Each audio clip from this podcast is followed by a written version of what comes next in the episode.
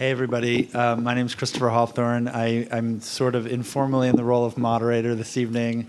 Was racing other, over here from another meeting and really hoping to get out of the suit, and that did not happen. So um, it's really a pleasure to be here. One of the I teach at Occidental College. Anybody from Oxy in, in the house? All right, at least one representative. Fantastic. And uh, in my old life as the architecture critic at the LA Times. Um, uh, started a public event series that uh, where we had one of our first uh, public events here talking about the future of the LA River, which included a walking tour of Bowtie um, that Julia and Sean Woods were really instrumental in um, in helping organize. And I'm always inspired when I come to events in this space, whether they're public events of this kind or informal conversations, this has been, I think, become a, a, sort of nexus of really fascinating and thoughtful, more to the point conversations about the future of these landscapes that surround us, their complicated histories, and I think this. Um, uh, this latest project is just absolutely in the same in the same vein, um, and so as as we at the city on the city side think about the future of the G two parcel, just downriver from Bowtie. Um, I've both been really inspired by what what State Parks has done, um, and have really thought about all of these conversations as informing what we do. So it, it, I'll be moderating, but mostly I'm here to listen to these stories and and uh, these thoughts about about how to think about the complicated histories of these landscapes. I will say, from my office the point of view of my office, I'm really interested in the larger question of, of memory and how we apply a sort of more nuanced conversation about memory to these projects and how which and the question of which stories we surface, whose narratives we pay attention to, who is helpful in shaping these projects, aside from the kind of official histories that we too often rely on, um, is something that I'm trying to bring to the conversation on the city side. And I've learned a huge amount and continue to, le- to learn a huge amount from the conversations that have happened here. And I look forward to this event being uh, more of the same. So, um, uh, just a quick note about format. We're going to hear some clips from the podcast. We're going to hear three of them, four if we have time, but at least three. Um, and that will sort of i'm hoping be a kind of jumping off point for the conversation. So we'll hear a clip and then we'll have a conversation about some of the themes that are sort of connected to that clip and then we'll hear a second one and a third one. Um, i think taking us across the range of ideas and subjects that are at the heart of the podcast and at the heart of the project as a whole including the great photography um, and so I encourage, as Julia did, any of you who haven't listened to the podcast yet or seen the project um, to um, to check out that part of it. This will be just a small taste of all the information, all the stories um, that are there. So let's hear the let's hear the first clip. Yeah, Bear and I are standing at the edge of a large empty lot. To our right is the LA River. To our left, train tracks. The freeway buzzes behind us. Back in the 70s, this bowtie parcel was a bustling rail depot known as Taylor Yard, a place where Southern Pacific diesel trains came from throughout Southern California for maintenance and repairs. We're waiting for one of the men who used to work here. He hasn't been back here in 25 years. I travel that road thousands of times, but there was buildings all the way down and, and the, the service track and everything. Now everything is just open. It's open, as in, none of the buildings he remembers are here anymore. But during Taylor Yard's glory days in the 70s and 80s, this 18 acre parcel of land was covered by a complex network of train tracks, roads, large and echoey repair shops, and office buildings. So, um, one thing Julie handed me as I was coming in uh, was a a potential property development scheme for Bowtie. This dates from what the late '90s. So this reads, if you can see it, LA Media Tech Center at Taylor Yard, and it shows the entire site uh, built out absolutely to the gills. So another part of this story is the roads not taken, some of which we can be thankful for. Um, and and just to clarify, the state, you know, the Bowtie ties the state parks parcel. The city bought the G2 parcel last year for about $60 million. And as connected to that clip, there will be some significant remediation required before it's fully open to the public. But we're thinking about how to get public access sooner to parts of the site that make that possible. But Um, Helen, if you don't mind, maybe we can start with you. Uh, as someone who grew up in the neighborhood, I'm, I'm curious about your own personal history with the site and the river and sort of the role that it played during the period when you were growing up. And I'm, spec- I'm particularly curious not only how you and your family sort of used those landscapes, but the extent to which there was a conversation about this kind of thing happening or what the fate of these, um, of these pieces of land uh, along the river might be. We're going to share this mic.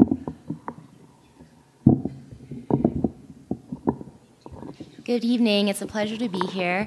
Um, I have had the pleasure of growing up in this neighborhood, Frogtown, a few blocks from here, and uh, I have fond memories of growing up with my sister playing in the LA River, where the bow tie parcel was just kind of the other side. Um, if one could imagine, just like there wasn't actually a fence um, that blocked the that defined the river path until just about a decade ago. Um, the path wasn't improved, so it was just kind of an extended backyard uh, for me during my childhood. And I actually remember playing in the LA River and looking on the other side and thinking, where is that? What is that? What's there? Um, but I also went to middle school at Washington Irving Middle School, which is not too far from the site. It's the local middle school, LAUSD um, for kind of the community. And I remember driving by or walking to school on Fletcher Drive and looking over and always seeing it as a a spot where there was no activity. So it's been fascinating with the support of Julia and activists to actually see this spot as an area with potential. Um, and I think that was something that I've actually never really experienced as a, a child, just seeing these forgotten spots um, as places that were uh, not looked at, uh, not thought of, and just a place for me and my sister to do whatever we wanted. So I would say, from a native Frogtown perspective and as someone who runs a nonprofit committed to working in lower income neighborhoods that as we figure out how to formalize places like the bow tie parcel, how can you actually capture all those informal uses? And I think that is what Rex did really well, which is capturing the stories of the bow tie parcel as a canvas for artists, even if they may be seen as graffiti, as a home for people who don't actually have the ability to be housed in a physical structure, so their home is actually the bow tie parcel. So that's something that I'm curious to think about what is that intersection between preserving open space and green space in a landscape of Los Angeles where we have an affordable housing crisis, a homelessness crisis, uh, and what is that intersection? What does that look like? And that's a terrific segue to the project. And I'm curious, Rex, if you can just tell us a little bit about how you structured the research be- before you began producing the podcast and the and the and the photography. Um, how you analyze the site in terms of its history and the stories and the levels of, of narrative that you wanted to unearth? How did you approach the project when you started? So at first, it, it, felt like a big creative challenge, right? Like, how do you tell stories about a place that seems like it doesn't get much use and it's, you know, in, in some state of disrepair, right? Um, but Bear and I typically tell stories about, about people and how they feel about a place, about an issue. And so we really felt like we needed to start meeting folks who cared about this place, right? But when you go to the bow tie, you realize it's, it's empty half the time, right? Um, so the, the project went through many different phases. Initially, we were thinking we may want to talk to the folks from Frogtown, from Cypress Park, from all the neighboring areas, from Atwater. Um, and then quickly we realized that the one neighborhood that had most um, at stake, that would have most at stake when this became a park, or if any of it was to become developed for, you know, a housing project or what have you, some big box development, would be what we call the pocket. And that's a little uh, five block little area on the other side of the two freeway and between Fletcher Drive and the two. Uh, so then we, we shifted over to looking at just the pocket. And um, and then we saw that, that for a lot of folks in that neighborhood, which is a working class, still mostly a working class neighborhood that's rapidly gentrifying right now, that people associated the bow tie with Taylor Yard and with the gangs in the 80s and 90s. So they were afraid to go there. They needed to like go under the bridge in order to get there, and it was sketchy. So So, you know, we, we wanted, we, we were pretty sure, just having been at the bow tie, that it had to have some positive associations for people, that it represented that some people needed to care about this place. And so uh, we ended up spending a lot more time at the bow tie itself, and one of the main groups of, of folks that we ended up spending a lot of time with and, and really getting a sense of how they felt about the bow tie were, were homeless folks or folks who were living along the river. And how willing or unwilling were people to talk? Did it require some sort of coaxing in terms of getting those stories out? Because I think one of the themes is the kind of degree to which, I mean, in a larger sense, those of you who know the history of the LA River will know this. The one of the byproducts of channelization when we wrapped the river in concrete is a flood control measure as we turned what had been a really kind of a lifeblood for the city. You know, the LA River provided the drinking water for the Los Angeles until 1913, until we built the aqueduct it's why the you know the the pueblos where it is. It's why we founded the city where we did. Um, and the byproduct of, of wrapping it in concrete was to turn was almost paradoxically to make it invisible, even though it was an incredibly ambitious sort of expression of infrastructural muscle, whatever we think about it now. It did sort of cut it off from the neighborhoods and and made a lot of the spaces like the bow tie sort of. Um, uh, places where kind of informal slash illegal, I- illicit, or uh, uh, across that whole spectrum of activities were happening, um, and, and that and that value and trying to keep that history in mind as we plot the future of the site is something that's really important. So I'm just curious how, how willing people were to talk and how much you kind of had to. coax They, uh, them. you know, it it was great that we had a year to get to know people and to to really tell their stories a bit over time. Uh, at first, it wasn't easy because even we ourselves couldn't really define what it is that was drawing us to, to tell the story about the bow tie, right? Um, and and the bow tie is, is interesting in that it's it's you know you mentioned the river, the channelization, the freeway, the bridges, the the rail line, G two. It's it's an island, right? But it's also kind of a neutral ground for a lot of people, um, and and it represents different things to different people, um, and it's full of life. Obviously, it, it took us getting to know it better and developing some sort of emotional connection to it to be able to communicate that to other people. And then we started finding, wow, this, this place really is unique. And it's also very representative of, of LA as a whole. It's, it's the quintessential LA story in a way. So I think we got to that, that definition of the bow tie or that understanding of the bow tie about halfway halfway uh, about six months ago. And then from that point on, it all started making sense, and we started meeting the folks that could most communicate So that to us. can you expand on that idea a little bit? What is it that makes it the quintessential landscape, or what way does it strike you as being quintessential? Yeah, well, we, uh, you know, at Clock Shop, we, or the folks at Clock Shop are always using the term post-industrial site, and I've been throwing it around myself until someone said, "Well, what is that?" Right? And, I, you know, it, the bow tie represents. It, it still kind of shows the scars of its of its history. Um, it's not been totally cleaned up, um, and it's it's remained in this state of like um, you know the debris and the trash and the you know the, the stuff that's left behind can be preserved for longer than you might find in other parts of the city. Um, and it's at the very center of of a lot of urban development. But you could say that about most anywhere in la right? So um, it's right next to the river right? So regardless of or due to the ri- river revitalization efforts, there's bound to be change along the bow tie as well.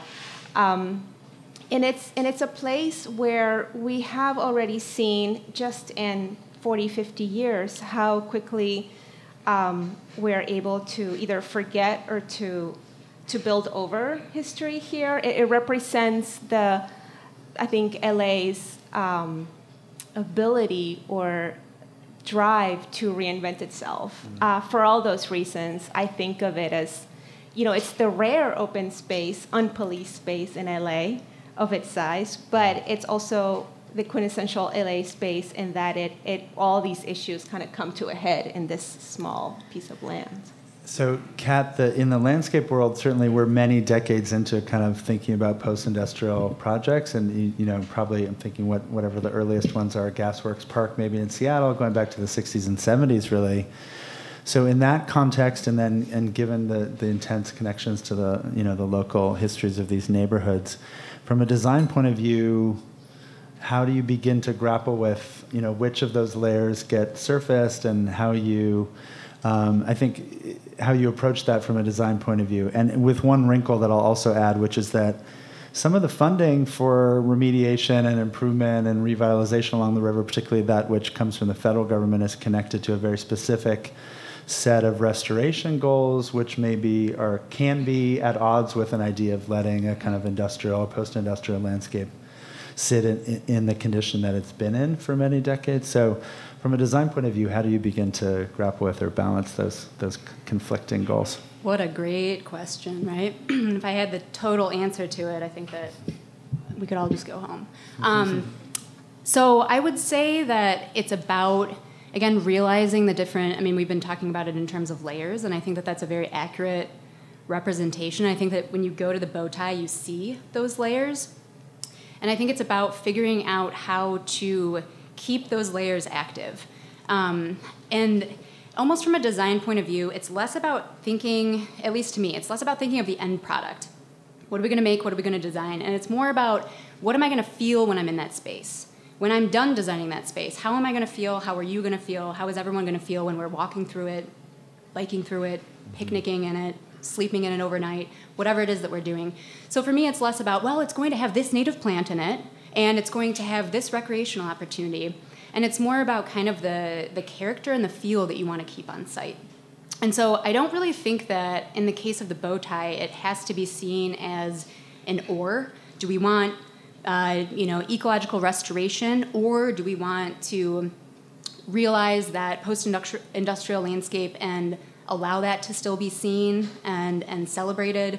Or do we want you know an active recreation facility or do we want to put up homeless shelters or commercial development right. i think it can be a really nice blend of a lot of those things mm. and i think it's about again not because we do it so often in LA, I think that sites like this oft, offer the opportunity to not erase every single layer of the past and not just put up the next thing and say, oh, and this is, you know, 2018 on, or whenever we develop the park, 2028 on. Um, I think it's definitely about figuring out how those uses can be compatible. I mean, you mentioned Gasworks Park, and that to me is a great example of where it's not an, an or, it's an and. You're, you know, on you're on the sound, you're you're looking out over the water, and you're you're seeing these crazy rusty structures all around you. I think that we can have that exact same kind of merger on the bow tie. But what I really think needs to again be at the heart of figuring out the design is what do we want to feel in that space afterwards? And I think that what, what draws a lot of people to the bow tie parcel right now and what has historically done so is that sense of that it is a blank canvas. It's, a, it's an open space in LA that allows you to, to be flexible and to have your experience the way that you want to have it, that it's not a pre prescribed experience. So, the one thing that I would say is that it, the design needs to be something that is flexible in itself, to where even if it does have active recreation fields, even if it does have um, a trail going through it, even if it does have native plants, mm-hmm. even if it does have old structures that kind of harken to that, that post industrial landscape, it has to have that flexibility of where you're able to go and feel as though you can still explore and that you can still invent your own open space because that's what the beauty of the bow tie is right now is that you have to use your imagination Right, and you get right. to use your imagination in a play that is overly in a place that's overly built like Los Angeles. And you're right that the scale of boat so bow tie plus G2 plus the other state park is, is, more than 100 acres, yeah. which is remarkable scale. On the other hand, I'm curious for Helen if you have thoughts about this too it's I'm hard pressed to think of places in Los Angeles where, in a more official capacity, as opposed to a space that can be discovered by the public in the way this one, in, in sort of untouched and official capacity for a long time, where we've actually struck that balance. Are there projects that you've worked on or that are that you've looked at, either of you, where, and, and I'm thinking of your office in particular, where you're so careful about trying to unearth some of the histories that are inherent in a project and, and, and have, have them work from that point of view. But to a certain extent, this is such a, I mean, we have tended so poorly to these kinds of complicated uh, cultural histories, particularly, excuse me, particularly when they're really fraught. So I'm wondering, either of you, from a design point of view, are there examples where we've been able to let several of those layers sort of exist um, once we've had a sort of official treatment of a space, if that makes sense? I think to get to your um, question, I would say that what's really interesting is that Rex's project, in some ways, tries to uncover the history. And there's this term in, in community development called placemaking. And some people have said rather than make a place, why don't we place keep placekeeping.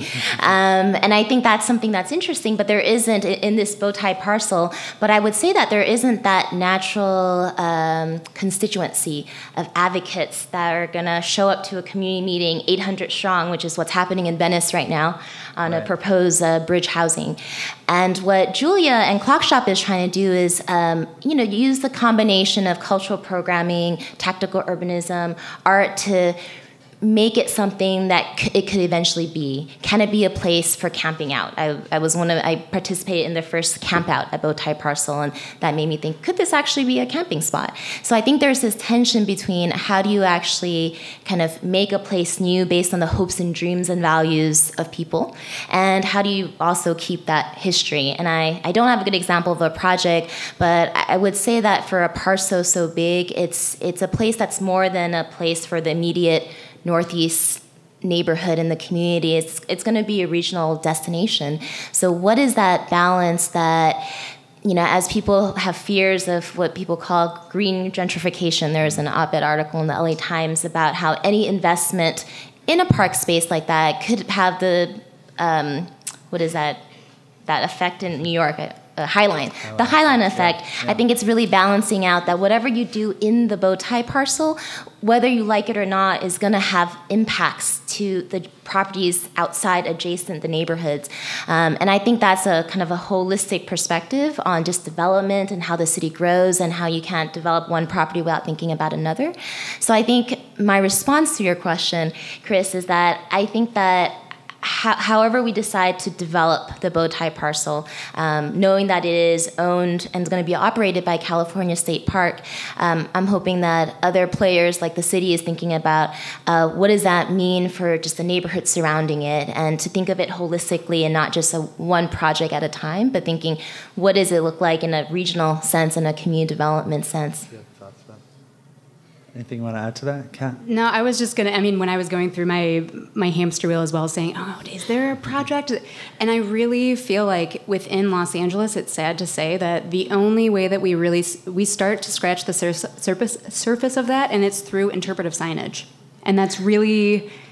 Yeah. That's about it. It's through that as well as inspiration that leads to park design or um, some sort of a design where it's oh, you know, I looked back at the history of this space, and that helped me to be inspired about how it is that I'm designing it in the in the future. Maybe it is that you incorporate some of that plant material that's there. Maybe it is that, but oftentimes in terms of cultural history or those kind of remnants. Um, I do have to say that's that's less brought mm. along, and I I think that it's because there's so much history to a place like Los Angeles. So then it's well, whose history are we telling? Right, right. And that's I think the the complicated thing that we have at play on the bow tie. And again, to, to Helen's point, I love that you bring up the fact that it is going to be this regional destination because that's part of the complexity behind figuring out how to design a space like that thinking about designing a space like G2, how does all of that 100 acres add up together?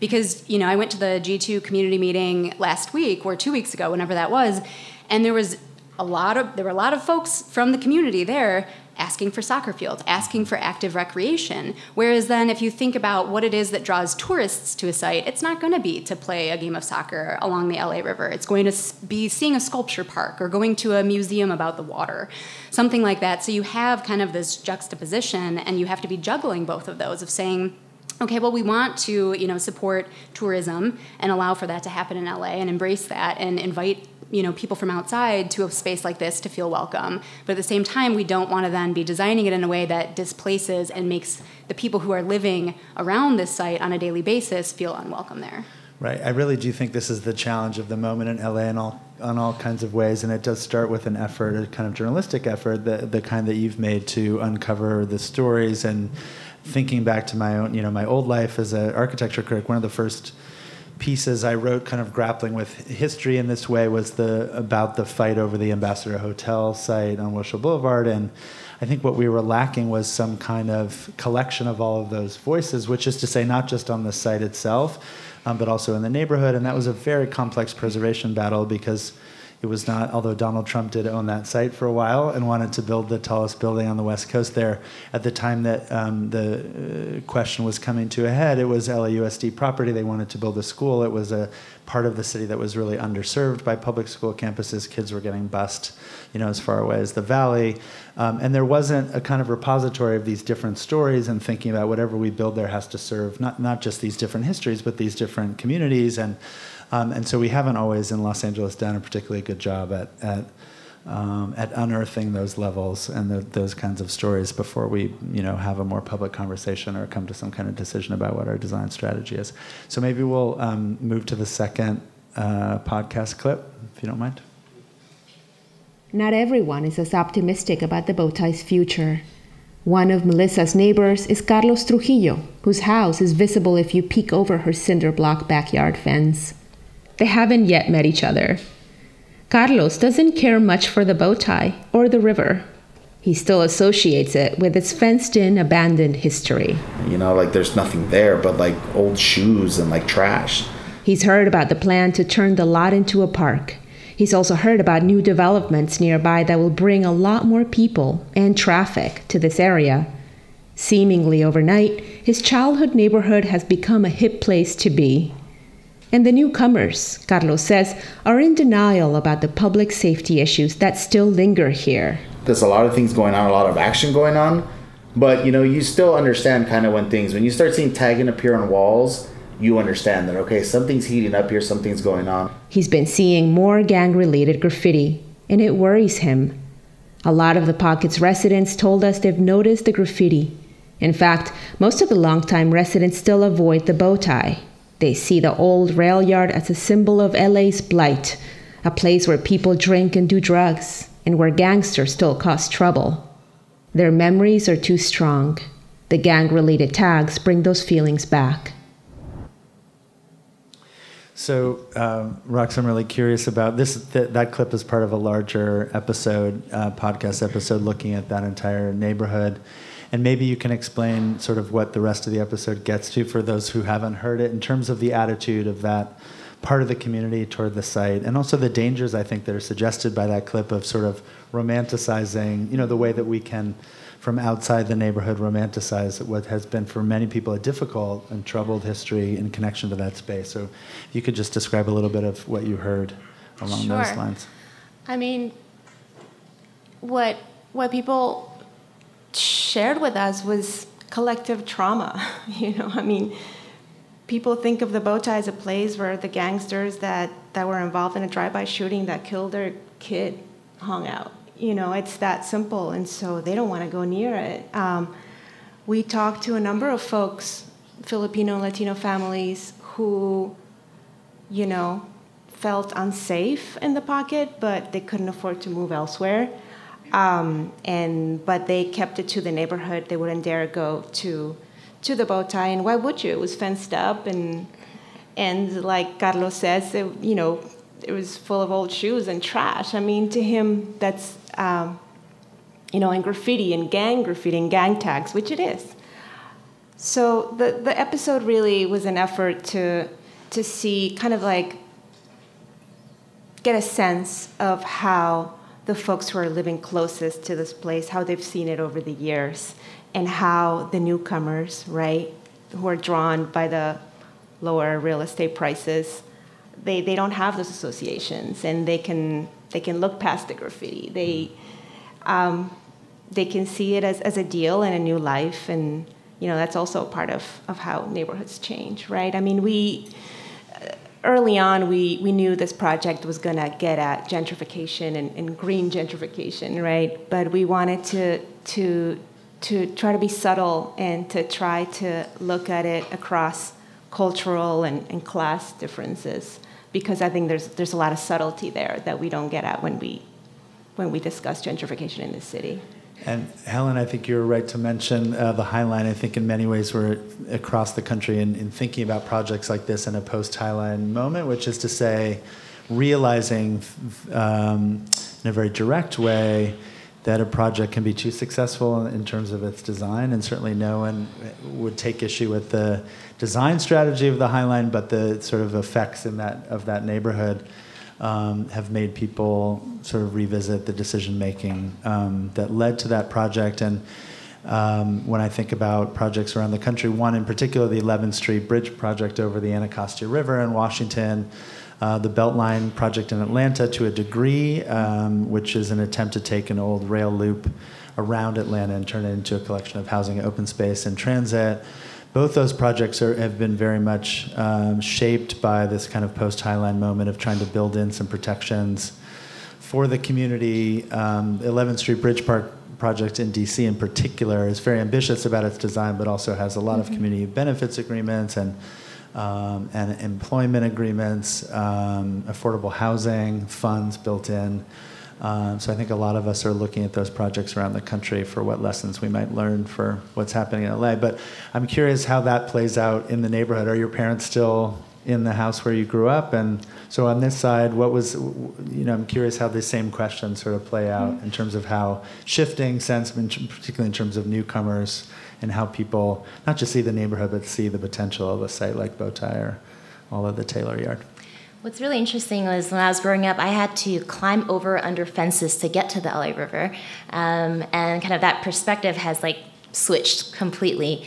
And uh, the reason that I would say the Bowtie parcel was kind of this scary place was because FTR, the local gang in Frogtown, um, you know, if they crawled out of their immediate territory, they'll go over there. MS-13 was actually a huge gang that actually consumed all of Washington Irving Middle School. So when I went to school or went home, that was the activity, and it wasn't until the federal gang injunction that really minimized the impact of MS-13 Atwater hit Toonerville. So it's completely understandable why a space that was kind of not officially governed by any one gang was the place where all the gang activity was. And um, even my parents, who st- still live here today, they live. Um, they're shocked at why people will actually want to come to live in the neighborhood.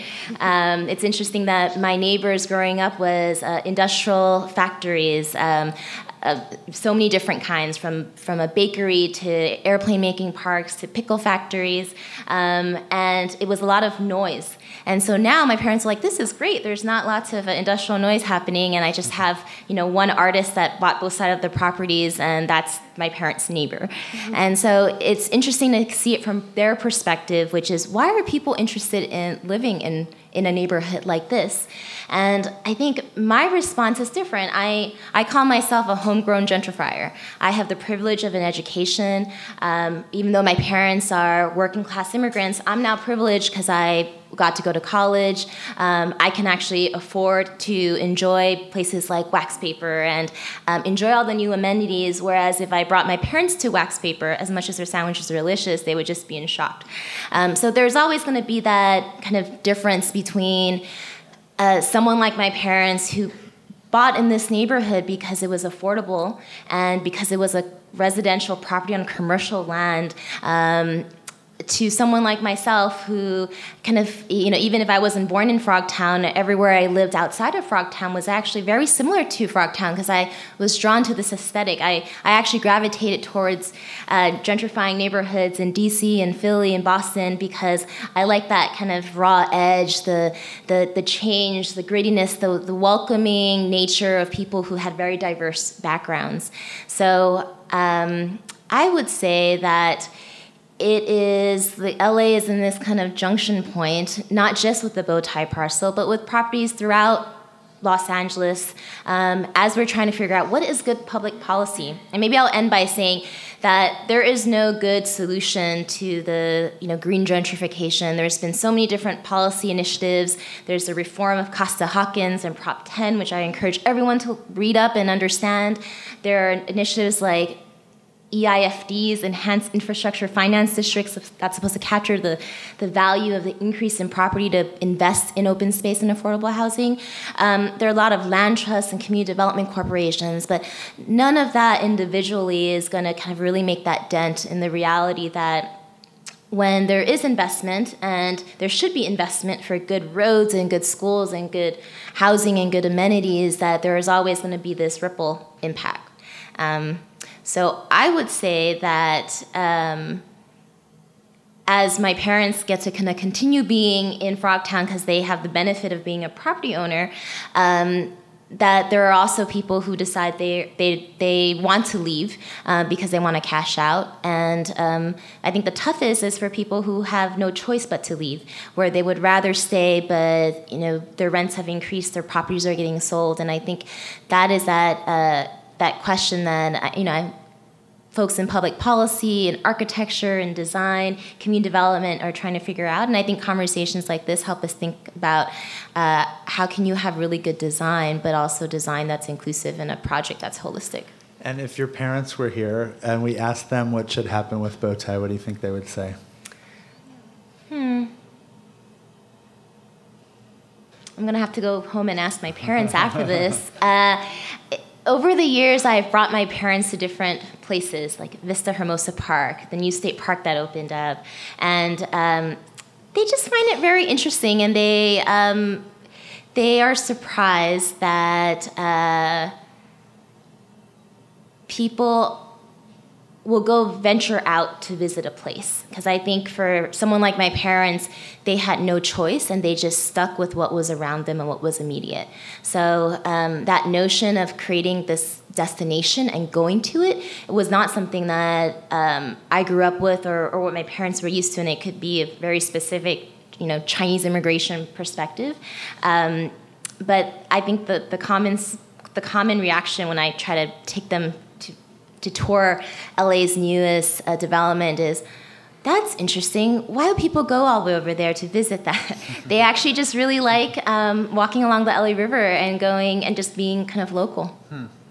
So this is a question for all of you about it's sort of connected to that. I wonder if your parents um, are active. Do they go to community meetings, or they the uh, would they show up to sort of offer their thoughts, or would the city sort of have to find them where they are. So I'm thinking very, you know, in a lot of projects, particularly uh, here along the river, but everywhere, how to rethink the community engagement process. And you know, I think particularly when it comes to housing, we've heard, um, you know, over the years very strongly from those who are housing secure, particularly homeowners, and not as much from those who are housing insecure, for example, or those who want to um, um, be able to afford something but can't. And, and it's very difficult to structure conversations that can be open to all of those perspectives. So I'm curious from all of your points of view, given your knowledge of this particular site, if, if the goal for Bowtie or for G2 for that matter is to get a, a really representative sample.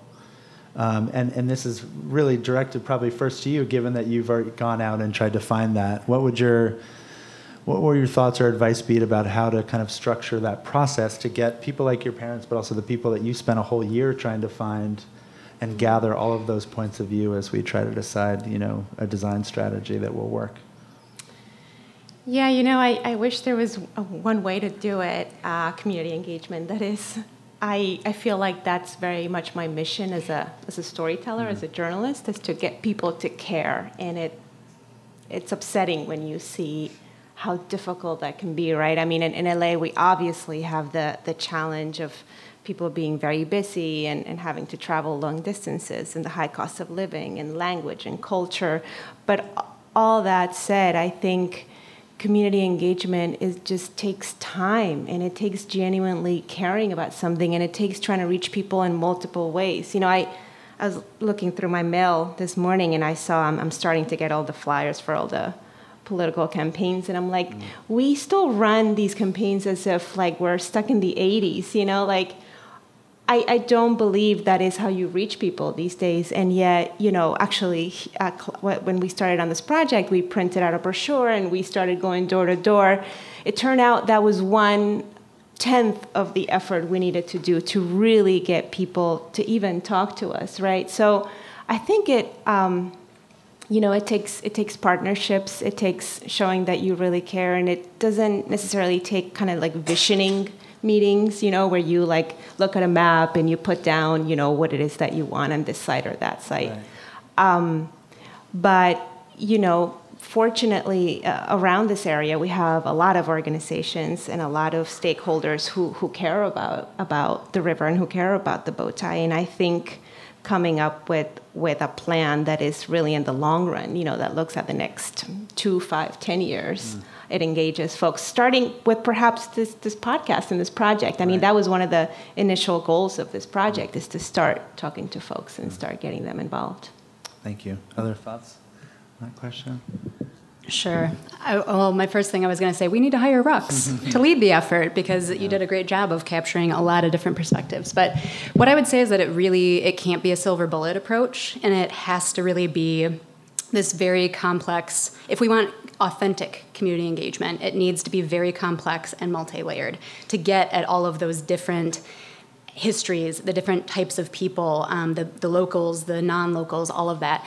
I think that right now, um, when we talk about community engagement, we kind of think about again the workshop okay you send out an email whoever it is that is you know having the parcel of property or doing the next big big thing you send out an email to people you tell them all to come to a church at night and you stick post-its on on something and right. there's your community engagement check the box you know, it was when I moved to Cypress Park and I started becoming active in the neighborhood council that I really realized that there was a whole other world beyond email, and there was a whole other world beyond just these, you know, these these couple um, meetings. The the first project actually that I worked on when I started working at Studio MLA, Mia Lehrer and Associates, back in the day. Um, was the Northeast Los Angeles placemaking plan, and it was, and I worked with it with Helen, so you can talk about this too. But that was hugely eye-opening for me because essentially what the NELA placemaking plan was looking to do was capture the community's input on not only what they thought was working well in their community right now that they wanted to keep, but secondly, what do you maybe want to improve? So it was us trying to go out and within five neighborhoods around the LA River capture that voice that we could give it to City Hall and say, here it is. Here's what literally the people in Lincoln Heights, Cypress Park, Glassell Park, Frogtown, Atwater Village, what those folks want. And it was through running a series of tons of those kind of come to the church for a community meeting meetings that I realized that we still were, were only hitting this small surface of folks that actually lived within those communities. And so to realize that you know, to, to then move to Cypress Park and realize, oh yeah, it's because most of the residents that I'm living amongst right now, they don't have an email address. You know, when we when we go to their door and we tell them that a development is happening or something like that, we ask them to sign up on an email list and they say, I don't have a computer or I don't have an email. So that reality really started sticking with me and I realized just that you have to do that kind of multi-layered approach. Sure, the workshop thing is great for certain people then we have to really do kind of this door to door outreach. We have to find those champions that are already within the community, that are leaders already. Tap into them and ask them, how is it that you reach out to your constituents? How is it that you gain support for something or gain their feedback for something? So it adds a lot of complexity, but if we really want to think about looking at community engagement authentically, it has to have those layers. It has to be like that.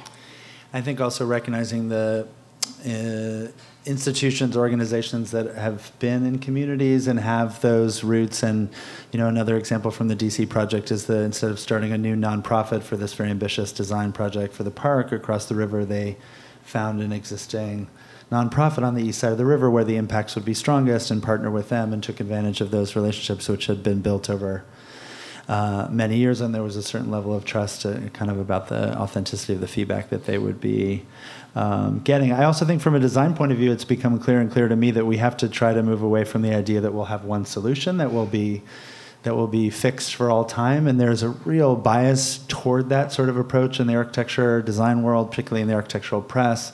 That there's one set of renderings that we raise money with, that we suggest, that we publish and suggest is the the final, you know design um, uh, that will be fixed for all time. And I think we have to be, from the city point of view, much more willing to say we're going to try various solutions and we're going to try some temporary solutions and we're going to test them against the community's expectation or desire for the site and we're going to adjust accordingly. Um, and that hasn't that hasn't always been uh, you know particularly popular approach, particularly when you're the way procurement and contracts, all these things work, you know, it's difficult to move away from that. I want to add two Yeah. quick things, which is that the desire by folks who do community engagement to have census-based decision making also it really undermines the reality that everyone's going to have a different perspective. Um, so uh, I think that is a very solid point. And one thing that I think most people forget as well is that there are a type of people who understand the processes and the laws and the rules and the norms. Um, and to be able to just ask that question without informing someone about all that context that somebody who may be more educated, maybe more informed, and more experienced more active is an unfair premise. So there is this whole notion of authentic community engagement that should also include meaningful education and conversations and kind of being able to provide the whole context and not just ask that one question and expect someone to choose A or B or other. Um, and I think the other kind of perspective that I wanted to also add is that for, for a lot of people, people like my parents, meeting people where they're at.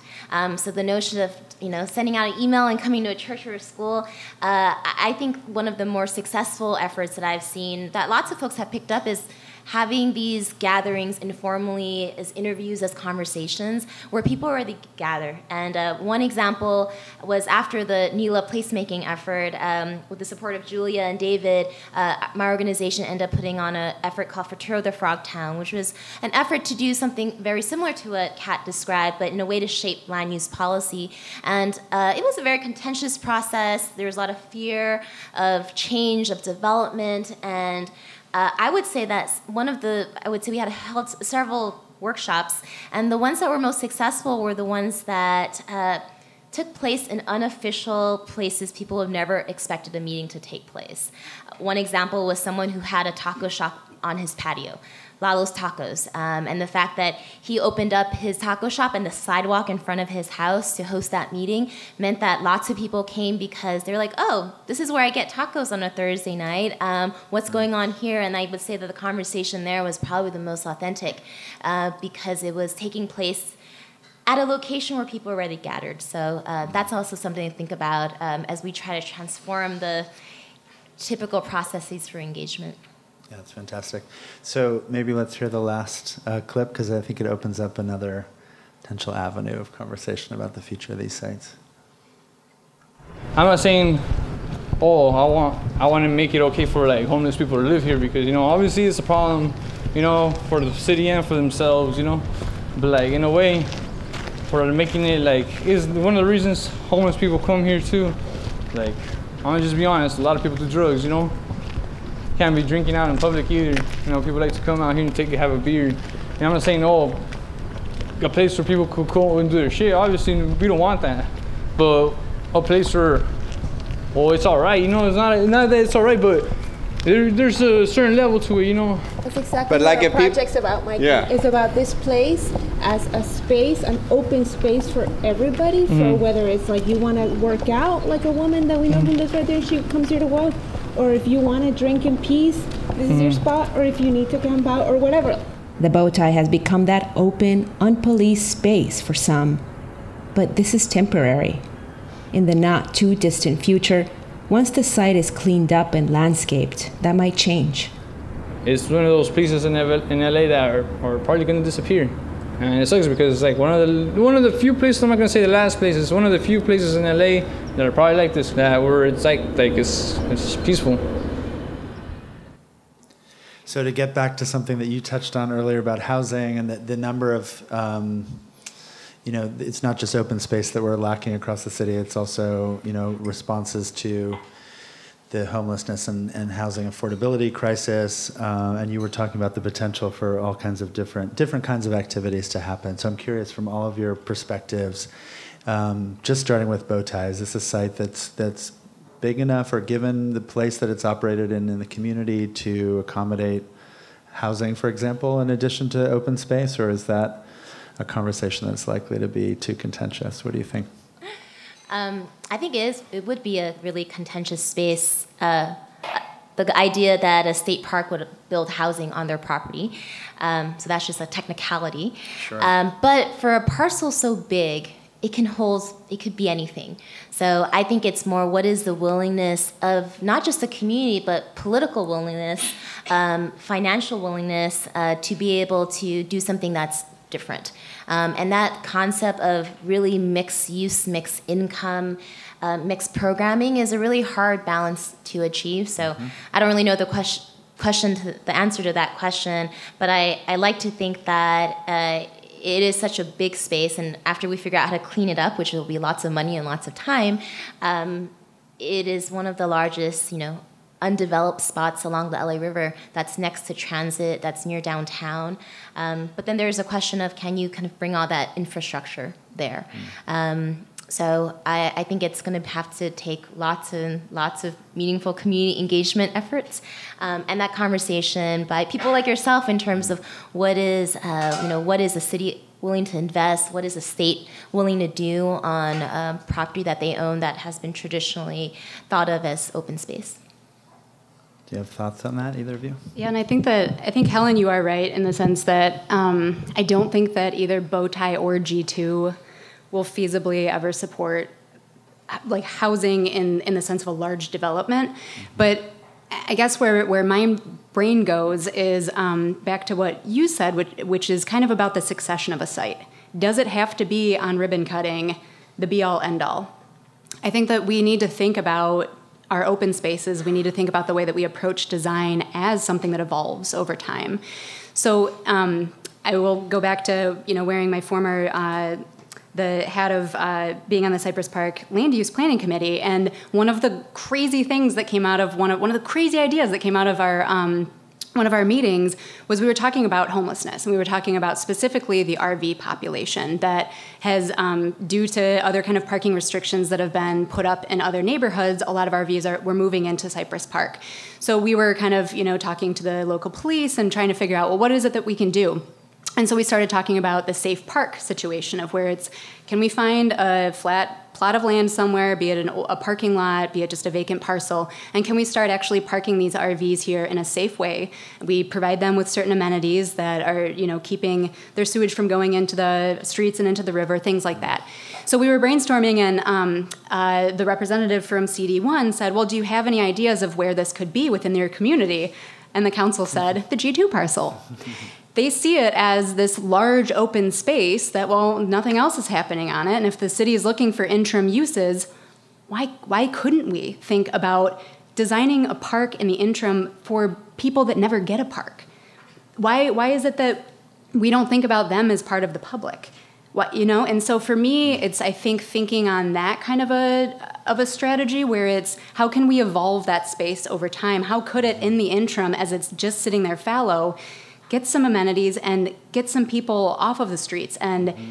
have those kind of social services that are there and you know restrooms that are there and basic things that don't require a ton of investment on the part of anybody but it, it activates that site and it invites people to that space and it provides a space for people to gather which is the whole the whole point of public space in total right and i think maybe another version of that question is is um, and this is maybe for you, Rex, in terms of all the people you've talked to, um, in a more, in, in a less formal way than convincing state parks to take on the radical notion of actually building permanent housing, which, which you're right would be a, a real departure. In the interim, is it possible that, from a design point of view, to think about an approach to the site that would be, whether it's housing temporarily or not, some other approach that would be um, welcoming to the mo- the people who have been the most intense users of the space over time, which is to a large extent been a homeless population and others in the neighborhood.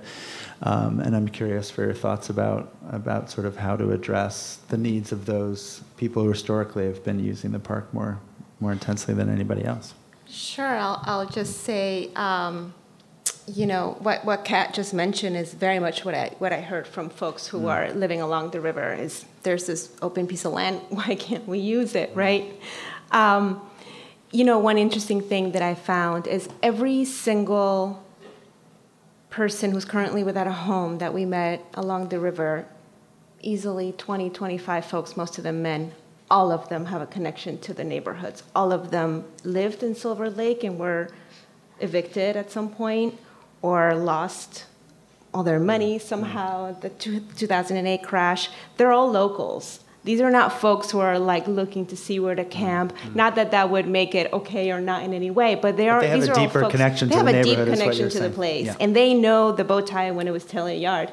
So these are na- these are neighbors, right? These are folks. These are the people, like as you're saying, that we're not thinking, we're not including in a future design of this park, of this site. Personally, I, I spoke to to Catman, one of the gentleman who we spent a lot of time with, and he had it all figured out. I mean, if the city was really seriously, or the or the state looking into this, he has a whole plan that would basically be a newer version of what the city did in 1984, right? Which was where they created the tent city right behind City Hall. And I don't know, I don't remember how many homeless folks were living there at the time, but you know, Catman told me about his plan to bring in all his porta potties and charging people 50 bucks a month and having this little you know square of land that you would keep clean and, and having um, the city you know lapd kind of well in this case i guess would it be county would it be a sheriff's office i don't know you know for them a lot of the the divisions or the lines that we now see between g2 and bowtie and city and county and state are irrelevant. Yeah, they don't exactly. exist they just need Yeah. a place to camp and they are getting pushed out repeatedly um, you know, from one, one place to the next. So the bow tie is kind of an obvious choice for a lot of folks. So, Kat, I'm curious for your point of view as somebody who you, you've described your breadth of experience working in the community, in these land use, you know, neighborhood council meetings, but also understanding the role that the Army Corps has played and the sort of interest that the state and the federal government have. I'm wondering if this sort of more informal approach to thinking about programming and the complicated history of the site in the community, um, as it as it you know gets more traction, what's your sense as somebody who's also been in meetings on you know with the federal government, whether there's a willingness on that side to sort of entertain this notion of uh, a more complex definition of like what what can happen perhaps on the site. I think as long as we keep managing the flood or floods that are you know going to happen, then the Army Corps will be happy. Um, they no, they are they're a tough they're a tough group, and for good reason. I mean, they are charged with the task of keeping us safe, and I think that oftentimes they get a really bad rap, and that's also in part for good reason because sometimes they don't communicate things as openly or um, but really it is that they are trying to look out for our best interest so I do, and maybe this is just the the pure optimist in me. I would have to think that as long as again we can we can prove that whatever kind of design we're coming up with, whatever strategy we're proposing and wanting to implement, as long as it still maintains flood storage capacity and that it still meets the goals of the Arbor study, um, since we're in, within that reach. Right? Can you talk a little bit about the Arbor study? Sure. So um, back in 2015 was when the U.S. Army Corps of Engineers finished a report called the Arbor Study, and what they essentially did, it took them a decade to um, come up with the report, and it was their attempt to come back to LA and say, "Oops, sorry, we messed up your river. Let's try to look at how it is that we could bring back ecological integrity." So they looked at 11 of the 51 miles, and that 11 miles is where we're at right now in the Glendale Narrows. So they modeled a bunch of different scenarios of how they could terrace the walls, they could um, put plantings on the walls, they could do different restoration on the banks. They came up with all of these different ideas, and they ended up um, proposing Alternative 20, which was the most robust restoration plan for that 11 miles. And within that, that would encapsulate about 703 acres of restoration in total within that 11 miles. So that kind of was the. Um, I think a big tipping point for us here in LA and for those of us in the River family who are helping to revitalize it because what that did was it was the federal government saying, okay, well, we don't just want it to be a concrete ditch anymore either. We understand that it can be multi-purpose that it doesn't just have to maintain flood capacity. So for for that it was an immense opportunity to then capitalize on federal investment to the you know the tune of 1.35 billion dollars which was like whoa. Um, which again when you look at the price of the high line which is like a mile it's the ratio is a bit off. But i think that because the um, because the Army Corps has already, through the Arbor study, kind of stepped outside of what I might refer to as their comfort zone and started to say, okay, well, maybe we can terrace the walls. Well, maybe we can break the walls in areas and then allow the flood to kind of come out into these constructed wetlands on the banks. I think that there's that ability to get them to inch forward just a little bit more. And I think that a place like Los Angeles is the place that we're going to be able to do it because we are so even though we're we're behind the times in certain ways, we're so cutting edge in terms of the way that we are progressively um, and socially. Of where it's like, oh no, we're we're going to think about these these complex issues, and we're going to figure it out in a place like LA. I think that's a very good point. In the same way that, that Sean Woods and the LA branch of state parks has been really progressive and pushed the larger organization in a really interesting direction, I think the LA representatives of Army Corps have taken a certain message back to Washington that has helped um, sort of change their feelings. So I think that's very true. But the distinction between the channel itself and the and the and the land along the banks of the river is really crucial because as climate change intensifies, you know, the storm uh, flood control protection is just going to you know be more crucial than ever, and that will probably even as a more progressive attitude is is growing at the Army Corps, um, there's going to be a sort of reconnection to that fundamental role that um, that the river plays in, in stormwater um, in, in, these periods of intense of intense storms. So, um, so should we take some? Do we have time to take some questions? In, okay, so anyone, if you have any final thoughts, sort of closing thoughts, or anything I, we didn't get to, before I want to add questions? a point sure. that um, maybe I think that I love that there are progressive thinkers at the U.S. Army Corps, but what I wonder is are there progressive citizens? Citizens that could actually embrace a space. Um, that is for the formerly homeless or the currently homeless.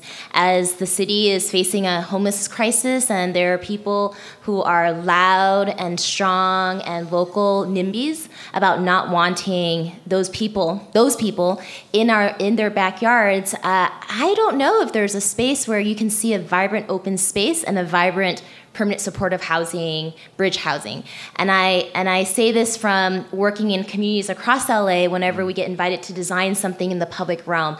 The first thing anyone will ask, whether it be uh, the chamber, the business improvement district, the neighborhood council, the neighbors, they will say, "Oh, if you design something, can you just make sure I, there's no homeless people?" And so there's always this juxtaposition between successful open space means lack of homelessness uh, and a lack of a homeless population. So I think until us as Angelenos think of our open space as something that is inclusive for everyone, whether you have a house or whether you don't. Um, I think it's actually citizens street, like our citizens, Angelenos, who won't actually let that be feasible. But I think the phasing of a temporary use, one use at a time, is a possibility and probably our best bet. But sorry to be a naysayer, but I, I can't see Angelenos getting behind a successful use of both of those. No, I think that's a really good point. But ultimately, the best lesson we could draw from the history of the river would be to think of the space as capable of accommodating several different visions. I mean, the the great um, tragedy of the channelization is it turned the river into something that can only do one thing, which is to get stormwater out to sea. It was a total monoculture. The way that freeways operate as well is a kind of engineering expertise, right, that shaped cities in the middle part of the 20th century that sent the message that the river was only for one thing. It was not for public access. It was not for open space. It was just for, in periods of intense rain, getting stormwater out to sea. And I think the lesson to draw from that is that we have to figure out spaces that can do more than one thing, and that goes for the open, not just the channel, but it goes for the open spaces along the river, which is to say, can we begin to have a conversation about accommodating different visions, even when there's some contested space? But as you say, that's politically uh, uh, difficult, particularly in the, in, in the kind of culture and reception to some of the homeless projects. But perhaps if all of you come to all the community meetings and say you want both, yeah, we can exactly. start to change that. And I think that's really a goal. It's a goal of my office to think about maybe in uh, other smaller sites where we could think about a progression of designs or think about accommodating different programmatic uses in ways that we haven't always done rather than saying here's the design by the famous architect that will stay forever and um, everyone needs to get behind i think we want to do everything we can to get away from that point of view so if you have thoughts, otherwise, we'll maybe take some questions. I'm good. Okay. Listen to the podcast. go to the bow tie. So I think we're going to bring a microphone around. Please keep your question brief and in the form of a question, please.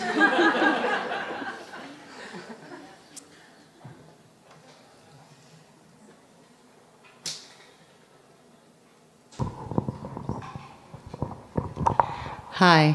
How do you address the history that uh, created the channelization and allowed Los Angeles to develop in the history going forward, especially considering that the flood hazard area has been extended and uh, not really talked about in an honest way in the city?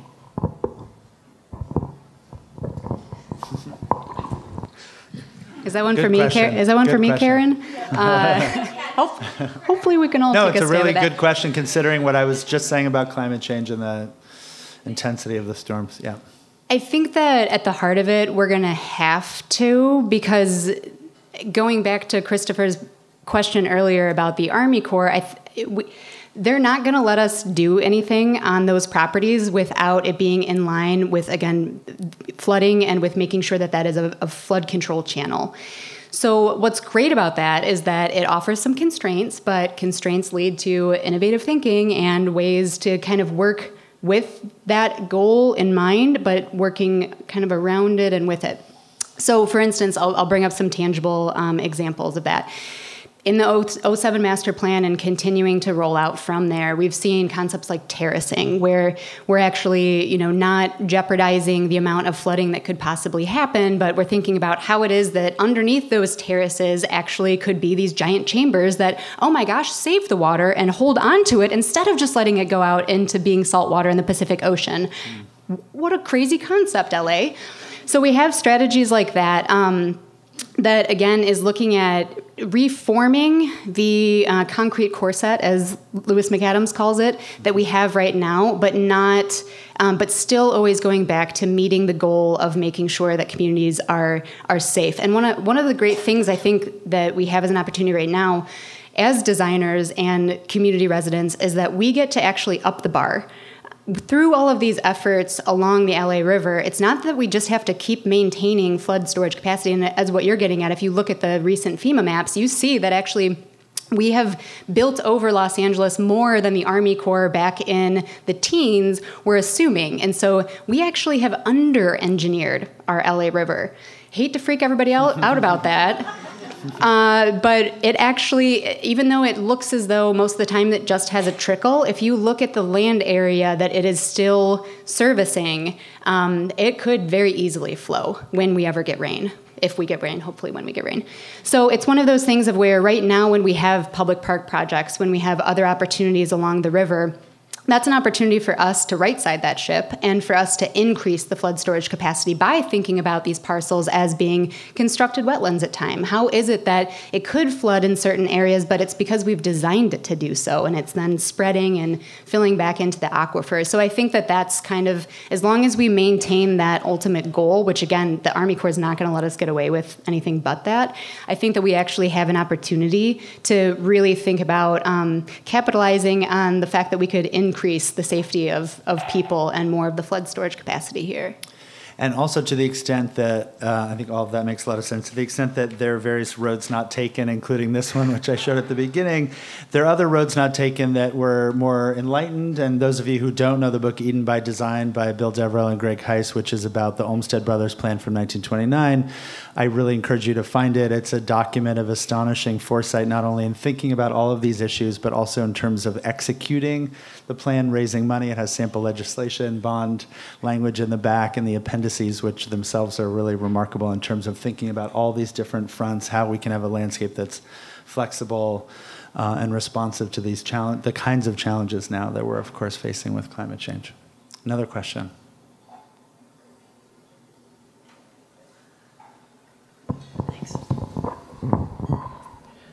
Um, I guess I was thinking a little bit about how you guys were asking that question of like, has there is there an example of a successful project in LA that has attended to the culture, the layers, mm. and the questions that you guys are trying to answer right now, and kind of struggled to come up with an example of that. And so, kind of in a meta sense, I'm like wondering, like with this very inspiring conversation that's happening, like we're we're similar conversations happening but for some reason not the execution was not successful in the past and if so um, why not so so anyway from a from kind of a beginner's standpoint mm. uh, from the outside of design world i'm wondering is it more a question of like the the questions that we're asking and the goals being kind of evolving or is it more about like the approaches or ways we answer those questions evolving like the the solutions evolving Yeah, i don't know if that it's no, just no. sort of I a really like question. that question. That makes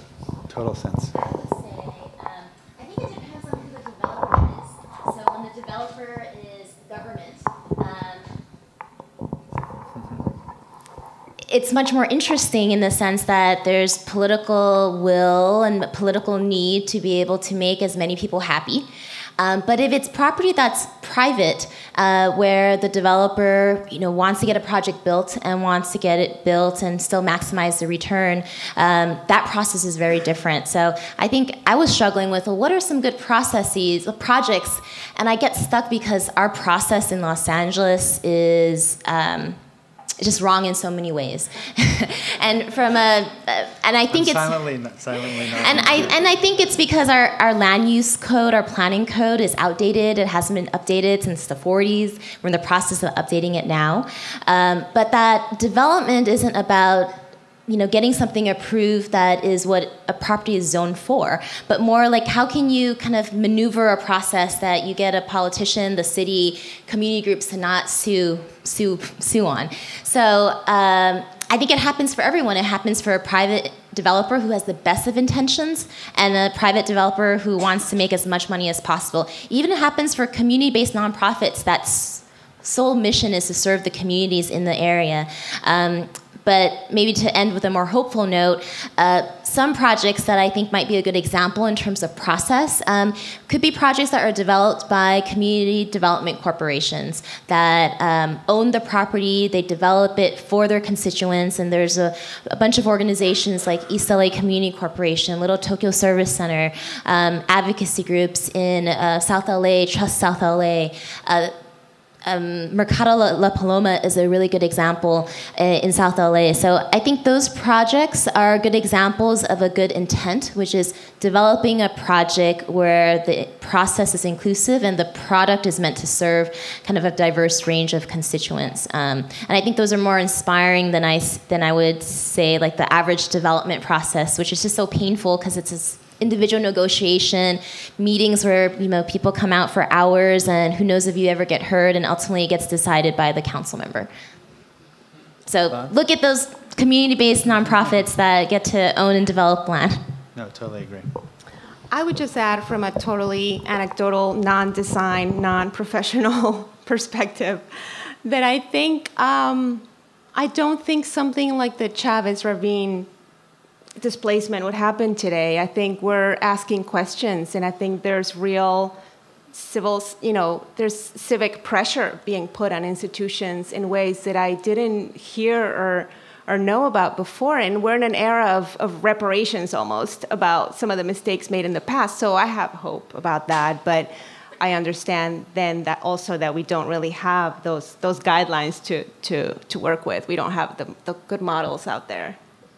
Yeah, and I, I think that it just because I sit in the same boat of where I'm like, oh, I really, I really hope that we're becoming more open-minded and that that really we are a bit different. Um, I think it really also comes down to constraints, and that all throughout history, we've all dealt with constraints when doing something like this. And those constraints are still here, even if the, the will is growing. Um, so I think that with that growing will, the reason that I'm still optimistic is because I hope that we all stick to our guns and know what's right this time. And we say, hell no, we won't go. We're going to make sure that we actually have this um, and have this kind of multi layered, multifunctional space and not just say, oh, okay, well, that got value engineered out, so I'm going to let that, oh, and that council person wanted X, Y, and Z. And so we just ended up, you know, giving it to them. I think that we have to make sure that we know what's right and we, we stick to that.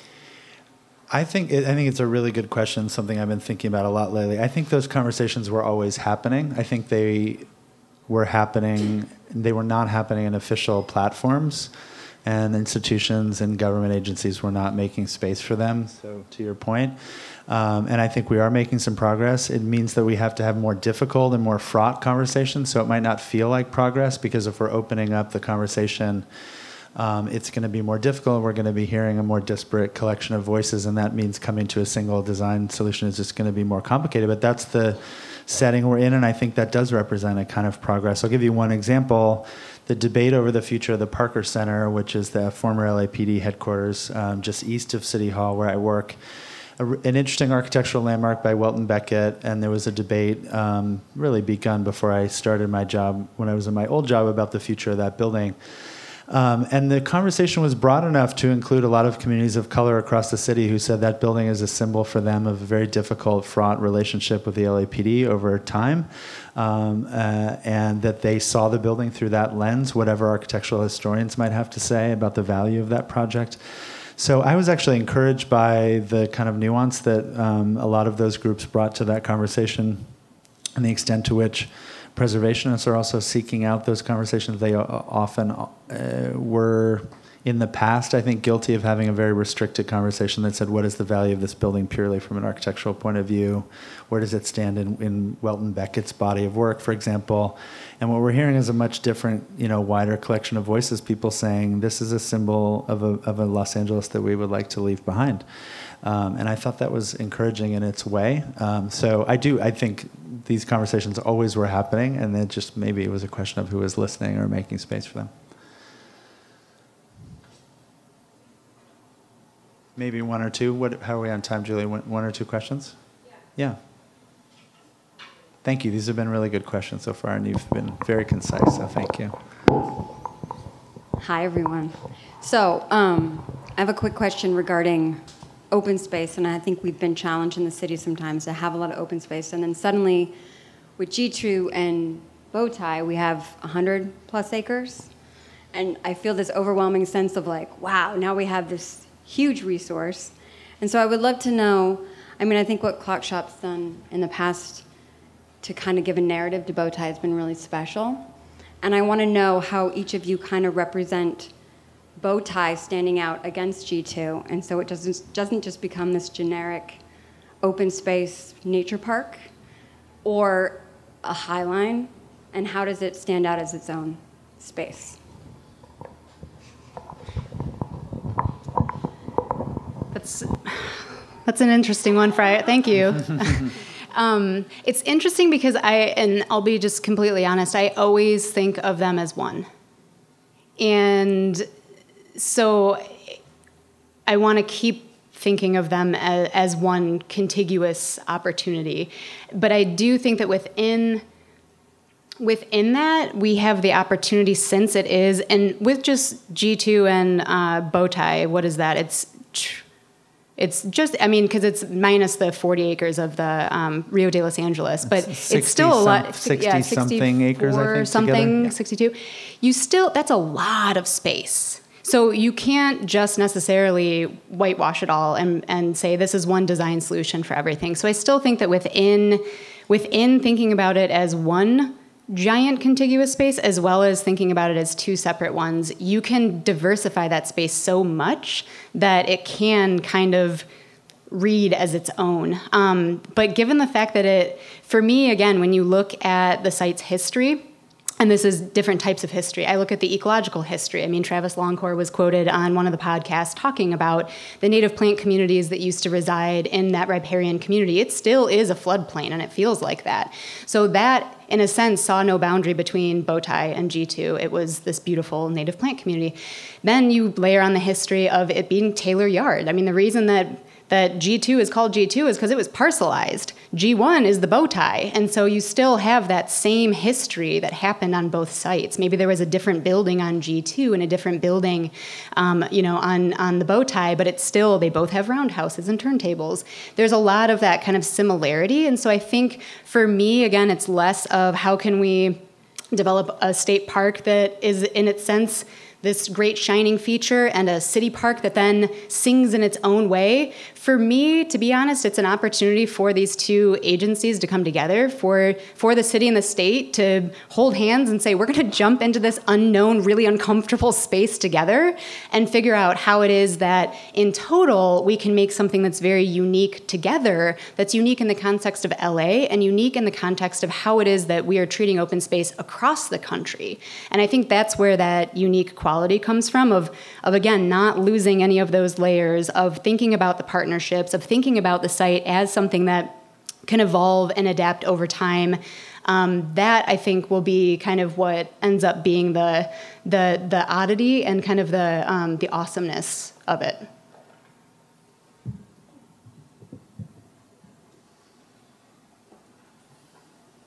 Question in the front. Hello, thanks very much for this wonderfully layered uh, discussion. Um, I was curious um, as to why the Cornfield LA State Historic Park didn't come up as an example of uh, what or what not to do, um, given how close it is.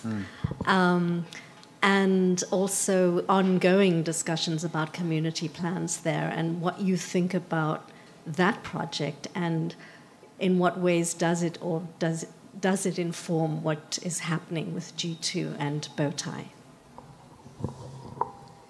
Thoughts about that space? So that's the Cornfield State Park in Chinatown, which did have one of those very ambitious high design uh, um, proposals from uh, Michael Maltzan's office, and uh, and and we have a, a, di- a different solution, which is more efficient in a lot of ways, and uh, was was um, really a product of the of the recession and a change of plan. But a lot of people, I think, prefer it to what was proposed, especially sort of dollar for dollar. But I'm curious. I can just say thoughts? real quick, having just spoken with, with Sean Woods, the superintendent for California State Parks in LA, in the LA area, that the whole process of engaging the community and coming up with a design for the cornfield, the State Historic Park, is very much going to inform the bow tie. Um, and, you know, I know they, California State Parks would like to, to really take it a step further with the bow tie and, and engage folks, you know, five, seven years out, which is what this project is, is trying to do. Um, but no, I think it's, it's probably the one project that most kind of gets at this effort of engaging the community and, and including them in the design process early on. And For I think sure. you can even see the process uh, result in the final product um, of what the state park looks like today.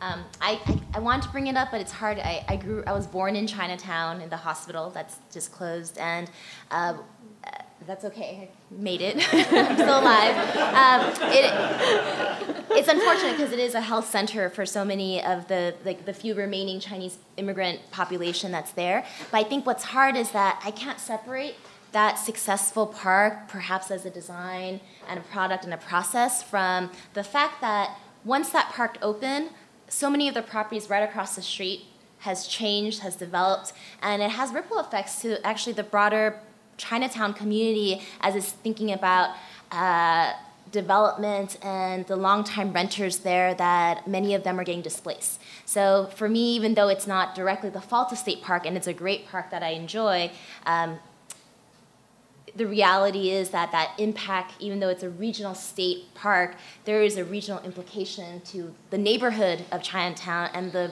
residents and the businesses and what actually that means. And I think I didn't raise it because I was like, well, it is a great process, but it's actually embedded next to a neighborhood that is also going ra- through radical change. But I think hands down, Sean, Sean Woods did an amazing job of actually continuing a very thoughtful engagement process, having interim uses, um, and really telling the story of the place around the area and incorporating it into the park today. I think I think that's a really good point, and I just had a quick thought about that. I think I think it's um, too often we lay the pressures of all of these other crises, housing in particular, at the feet of open space projects. Um, and it really should not be the responsibility of park designers or a state park board to even though we applaud them when they do think in a wider sense to uh, solve the hou- housing crisis, to put it bluntly. Uh, and I think it, what it surfaces, though, is a larger fracture in, in, in how we think about housing policy, for example, or questions of gentrification and displacement, which really should be part of a broader political conversation about choices that we're making and trade offs. And sometimes the those questions really fall on an open space project because you know they sort of bear the brunt of all of those those tensions when that's really that's really a set of issues about housing, for example, and and and, and displacement. Um, so I think on the one hand, those projects absolutely need to attend to those questions as much as they're able, but also we need to make sure we remind everyone that it's part of a larger framework that um, really should start with the difficult conversation about housing and housing production. I wanted to add there's a new effort called the La Rosa LA Regional Open Space and Affordable Housing Collaborative, which is really meant to address that issue of how can uh, both of these amenities be developed uh, not at the expense of one another, but in collaboration. Um, so I encourage folks to, to look into that as a potential model to keep an eye out for. Great. Um, so, yes, with that, um, first of all, I want to thank Julia and Clockshop for hosting. I want to thank. Um, thank uh, Rex and Bear for a really fantastic, super thoughtful, very layered project um, that you should listen to if you haven't. Uh, and please join me in thanking the panelists as well. And thanks all of you for being here.